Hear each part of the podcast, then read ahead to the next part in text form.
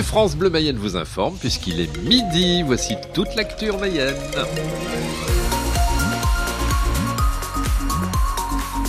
Avec Marcela Robin. Bonjour Marcela. Bonjour Philippe, bonjour à tous. Un après-midi sous la grisaille. Ah oui, et même sous la pluie d'ailleurs. De petites pluies ou averses. Un vent de sud à sud-ouest qui va se renforcer au fil des heures. On attend des rafales atteignant quand même les 55 km/h. Ça va commencer à souffler cet après-midi. Les maximales comprises entre 12 et 13 degrés. Météo complète à la fin de ce point sur l'actualité. Et de nouvelles annonces à 3 jours de l'ouverture du Salon de l'agriculture. Le Premier ministre a tenu une conférence de presse ce matin pour tenter de calmer la colère des éleveurs et des cultivateurs. Gabriel Attal a détaillé les principales orientations du nouveau projet de loi agricole. Il a aussi assuré le suivi des mesures annoncées début février lors de la levée des barrages partout en France. Pierre Emparent. Gabriel Attal veut placer l'agriculture au rang des intérêts fondamentaux de la nation. Il veut que l'on mange français avec une conférence des solutions sur la restauration collective d'ici avril et une nouvelle loi EGalim d'ici l'été. Pour mieux tenir compte des coûts de production des agriculteurs, il veut les associer aux négociations commerciales entre industriels et grandes surfaces où se décident les prix de vente. L'agriculture est un secteur en tension, dit Gabriel Attal. Il va donc faciliter la venue de saisonniers étrangers. Sur les pesticides, on n'utilisera plus le Nodu, cet indicateur de mesure français, mais celui de l'Europe, tout en maintenant l'objectif de réduire de moitié les pesticides d'ici 2030. Le nouveau plan Écophyto sera prêt pour le Salon de l'agriculture. Enfin, le Premier ministre assure que 62 engagements ont été pris, 100% des chantiers ouverts et que plus de 99% des aides européennes de la PAC ont été versées. Bruno Le Maire a lui confirmé qu'il y avait eu plus de 1400 contrôles pour vérifier le respect de la loi EGalim. Ils ont montré 150 cas d'infraction et que sur 1000 contrôles sur l'origine France, près de 400 établissements ne la respectent pas sur leurs produits. Des contraventions vont être dressées. Les syndicats agricoles maintiennent la pression. La Confédération paysanne prévoit une opération ce midi dans l'agglomération de Laval. Il faut sanctuariser la question d'un prix minimum, insiste la porte-parole nationale de l'organisation. Marcelin, le verdict de la carte scolaire en Mayenne est tombé hier soir. Le conseil départemental de l'éducation nationale a tranché. 18 classes seront supprimées en septembre, principalement dans des villages.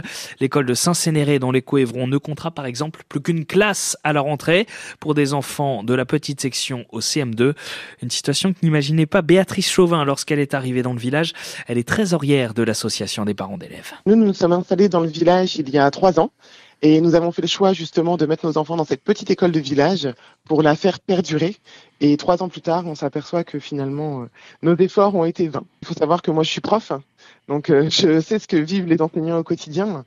Et clairement, c'est dommageable pour les élèves et également pour l'enseignant, l'ATSEM, qui devront être partout. Imaginez 8 niveaux, même si c'est que sur 1h30, parce qu'il y a la sieste l'après-midi pour les enfants. Forcément, le service ne sera pas de qualité. Béatrice Chauvin, représentante des parents d'élèves de l'école de Saint-Sénéré, elle était l'invitée de France Bleu Mayenne à 7h45. Interview à réécouter et à lire sur francebleu.fr. Vous retrouvez aussi sur notre site et l'appli ici la liste des communes concernées par une fermeture de classe à la rentrée en Mayenne. La ministre de la Santé et du Travail sera ce soir à Mayenne. Catherine Vautrin visitera en compagnie du ministre de l'Industrie GSK. Le site fabrique des antibiotiques, notamment l'amoxicilline. L'an dernier, les laboratoires pharmaceutiques du groupe britannique avaient annoncé un investissement de 400 millions d'euros pour ces sites en France. La ministre de la Santé et du Travail sera demain l'invitée exceptionnelle de la matinale de France Bleu Mayenne. Rendez-vous à 7h45. Difficile d'appeler la police par le 17 en Mayenne depuis hier soir. Si vous avez besoin de police secours, la préfecture conseille de composer le 112, le numéro d'appel d'urgence européen. L'origine du problème n'est pas connue pour l'instant.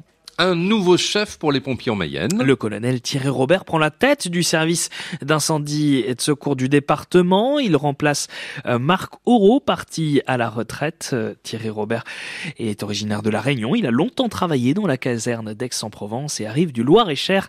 La Mayenne compte près de 1500 pompiers. Une bonne nouvelle pour les clients des garages de Juvigné et de Saint-Hilaire du Maine. Ils vont pouvoir continuer à réparer leurs véhicules. On vous avait parlé de la mésaventure de leurs propriétaires. il y a un mois sur France Bleu Mayenne, Christophe Patry n'avait plus d'assureur. La MMA l'avait lâché après plusieurs incidents dans ses garages, un cambriolage, des dégâts liés à la grêle et un accident de la route avec un véhicule du garage pour lequel il n'était pas responsable. Ces deux établissements étaient donc menacés de fermeture, mais un autre assureur s'est manifesté, Martin Cotta. Même si la MMA lui a accordé une prolongation de 3 mois jusqu'à la fin mars, les dernières semaines ont été éprouvantes et l'avenir s'éclaircit pour le garagiste Christophe Patry. L'heure est au soulagement, on va pouvoir continuer à travailler, garder tous nos salariés et voilà, ça, on va pouvoir survivre. Les 5 employés ont en effet passé des jours difficiles. Ils étaient inquiets, je pense qu'ils ont passé des périodes un peu compliquées, on les mettait au courant de tout ce qui se passait évidemment. On va pouvoir continuer leur travail sans problème. L'assureur AXA à Goron va donc s'occuper du garage, 19 000 € par an, soit 9 000 € de plus que chez la MMA, mais c'est déjà ça. C'est plus cher qu'avant, on prend 60% d'augmentation quand même. On renégociera le contrat à fin d'année, forcément, pour essayer de descendre un peu ce montant. Mais voilà, on va pouvoir survivre au moins 1 an comme ça et voir après ce que ça va donner. Le garagiste en veut encore à la MMA. Je ne comprends toujours pas leurs arguments. Jamais quelqu'un du siège ne m'a appelé ni quoi que ce soit. Malgré l'agence locale dernière qui, je pense, a bien fait son travail, ils ont fait ce qu'il fallait pour nous garder, mais le siège a toujours répondu négativement. C'est incroyable, je ne sais pas comment on peut travailler comme ça. Alors désormais, quand Christophe Patry entend ça... MMA, c'est le bonheur assuré. Eh bien, pour le garagiste, c'est plutôt... 3 dégâts, 1000 tracas. Le sourire de Christophe Patry, histoire à retrouver sur francebleu.fr. C'est aujourd'hui que le couple de résistants d'origine arménienne Misak et Méliné Manouchian fait son entrée au Panthéon. 80 ans jour pour jour après que le premier soit mort, fusillé par les Allemands avec une vingtaine de ses camarades au Mont-Valérien. La cérémonie débutera à 18h30. L'Inter Milan, finaliste de la Ligue des champions de football l'an passé, est venu à bout de l'Atlético de Madrid, 1-0 hier soir. C'était les 8e de finale aller de la compétition. Match nul dans l'autre rencontre du soir entre le PSV Eindhoven et le Borussia Dortmund, 1-1. À suivre ce soir, FC Porto, Arsenal, Naples, FC Barcelone. Coup d'envoi à 21h. Et puis une initiative sympa, nos voisins du Stade Rennais. Demain, avant le match de Ligue Europa contre le Milan AC, le club breton va offrir à partir de 15h 1200 galettes saucisses aux supporters milanais. Des fans italiens qui seront un peu plus d'1 000 à faire le déplacement au Roazhon Park pour le barrage retour de Ligue Europa de football. Ils avaient remporté le match 3-0 à l'aller.